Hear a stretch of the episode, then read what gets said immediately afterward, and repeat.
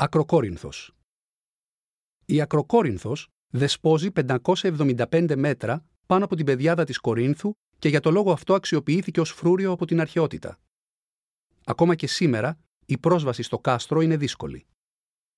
Ο Τούρκος άρχοντας της Κορίνθου, Κιαμίλ Μπέις, ήταν γνωστός για το μυθικό του πλούτο, αλλά και για την πιο διαλλακτική του στάση προς τους χριστιανούς. Όταν το Μάρτιο του 1821 ξέσπασε η Επανάσταση, βρισκόταν στην Τρίπολη μαζί με τον τοπικό Έλληνα άρχοντα Σωτήρη Νοταρά και τον Μητροπολίτη Κύριλλο. Τούρκοι και Αλβανοί της πόλης κλείστηκαν στην Ακροκόρινθο. Στην Ακροκόρινθο κλείστηκε και η οικογένεια του Κιαμίλ Μπέι με φρουρά, αρκετά εφόδια και τον Αντρίκο Νοταρά, γιο του Σωτήρη, ως όμηρο. Στις αρχές Απριλίου έφτασε στην Κόρινθο ο Παπαφλέσας και με τη βοήθειά του οι εξεγερμένοι Κορίνθοι κατέλαβαν την Ακροκόρινθο. Όμως το κάστρο δεν έμεινε στα χέρια τους για πολύ. Στις 22 Απριλίου, ο Κεχαγιάμπεϊς, με μια στρατιά 5.000 ανδρών, κατευθύνθηκε προς την Κόρινθο και έστειλε μήνυμα στους Έλληνες να προσκυνήσουν και να διαλυθούν.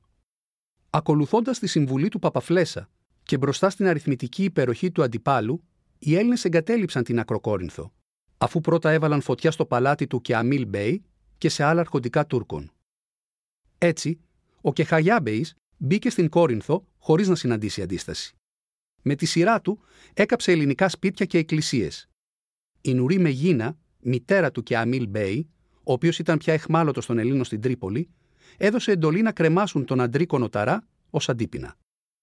Αρχές Μαΐου ξεκίνησε η δεύτερη πολιορκία της Ακροκορίνθου. Επικεφαλής του ελληνικού σώματος ήταν η αναγνώστης Πετζεμάς και Κωστής Μεθενίτης. Αυτή η δεύτερη πολιορκία κράτησε πολλούς μήνες. Οι Έλληνες ενισχύονταν από τρία κανόνια που είχαν τοποθετηθεί στο μικρό κάστρο που βρίσκεται απέναντι από την Ακροκόρινθο, το Πεντεσκούφι. Η πολύμενη πολιορκία κατέβαλε τελικά τους πολιορκημένους. Πρώτη, στις 10 Ιανουαρίου 1822, συνθηκολόγησαν οι Αλβανοί του κάστρου και μερικές μέρες αργότερα, στις 14 Ιανουαρίου, οι Τούρκοι παρέδωσαν το κάστρο στον Κολοκοτρόνη. Ο Κολοκοτρόνης πέρασε τη μεσημβρινή πύλη, μπήκε στο κάστρο και εκεί τον περίμεναν ο φρούραρχος Ασλάν Μπέις και άλλοι Τούρκοι αγάδες για να του παραδώσουν τα κλειδιά του κάστρου. Δυστυχώς, οι Έλληνες δεν τήρησαν τους όρους της συνθήκης παράδοσης. Τα λάφυρα που θα έπρεπε να μεταφερθούν στο δημόσιο ταμείο λαιλατήθηκαν. Από τους 600 Τούρκους εχμαλώτους, κανένας δεν επέζησε. Κατά την μεταφορά τους στο Λουτράκι, για να επιβιβαστούν στα πλοία που θα τους μετέφεραν, άτακτα σώματα τους επιτέθηκαν. Σφάγιασαν άνδρες και άρπαξαν γυναικόπαιδα. Ακόμα και όσοι έφτασαν στα πλοία δεν είχαν καλύτερη τύχη. Τα πλοία ναυάγησαν ή κατά κάποιες άλλες θεωρίες οι εχμάλωτοι οδηγήθηκαν στον πνιγμό. Το Φεβρουάριο του 1822, ο πρώην πανίσχυρος Κιαμίλ Μπέις μεταφέρθηκε από την Τρίπολη στην Ακροκόρινθο και παρέμεινε φυλακισμένος εκεί. Οι περιπέτειες της Ακροκορίνθου όμως δεν τελείωσαν με την κατάληψή της από τους Έλληνες. Όταν ο Δράμαλης έφτασε στην Πελοπόννησο στις αρχές Ιουλίου του 1822, ο Έλληνας φρούραρχος Αχηλέα Θεοδωρίδης δίλιασε και παρέδωσε το κάστρο αμαχητή. Πριν όμως εγκαταλείψουν το κάστρο, οι Έλληνες σκότωσαν εν ψυχρώ τον Κιαμίλ Μπέι. Η μητέρα του Κιαμίλ Μπέι και η χήρα του, Γκιαούλ Χανούμ, υποδέχτηκαν τον Δράμαλη ως ελευθερωτή. Ο Δράμαλης παντρεύτηκε την Γιαούλ Χανούμ, που σύμφωνα με την παράδοση ήταν πολύ όμορφη και έτσι έβαλε χέρι στον αμύθητο θησαυρό του Μπέι. Μάλιστα, για να γιορτάσει τον γάμο του, διέταξε την εκτέλεση δύο Ορθόδοξων ιερέων και κάποιων Ελλήνων εχμαλώτων. Η επόμενη φορά που ο Δράμαλης μπήκε στην Ακροκόρινθο δεν ήταν τόσο ηρωική.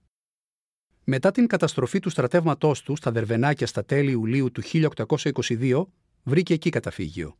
Εκεί και πέθανε, μερικούς μήνες μετά, το Δεκέμβριο του 1822. Η τρίτη και η τελευταία πολιορκία του κάστρου άρχισε στις αρχές του 1823 και ήταν και αυτή μακροχρόνια, αφού οι πολιορκημένοι είχαν σχετικά εύκολη γραμμή ανεφοδιασμού από την Πάτρα. Η Ακροκόρινθος έπεσε τελικά στις 26 Οκτωβρίου του 1823. Και αυτή τη φορά ήταν ο Κολοκοτρώνης, συνοδευόμενος από τον Υψηλάντη, που παρέλαβε το κάστρο. Όμως αυτή τη φορά ο Κολοκοτρώνης φρόντισε να μην επαναληφθούν τα ίδια σφάλματα. Μαζί με τον Υψηλάντη συνόδευσαν τους Τουρκαλβανούς εχμαλώτους μέχρι τα πλοία που θα τους μετέφεραν. Παρόλο που η πρόσβαση είναι δύσκολη, η Ακροκόρινθος αξίζει τη μικρή παράκαμψη για τον ταξιδιώτη. μπορεί κανείς να περιδιαβεί στο κάστρο και να θαυμάσει την εντυπωσιακή θέα από ψηλά.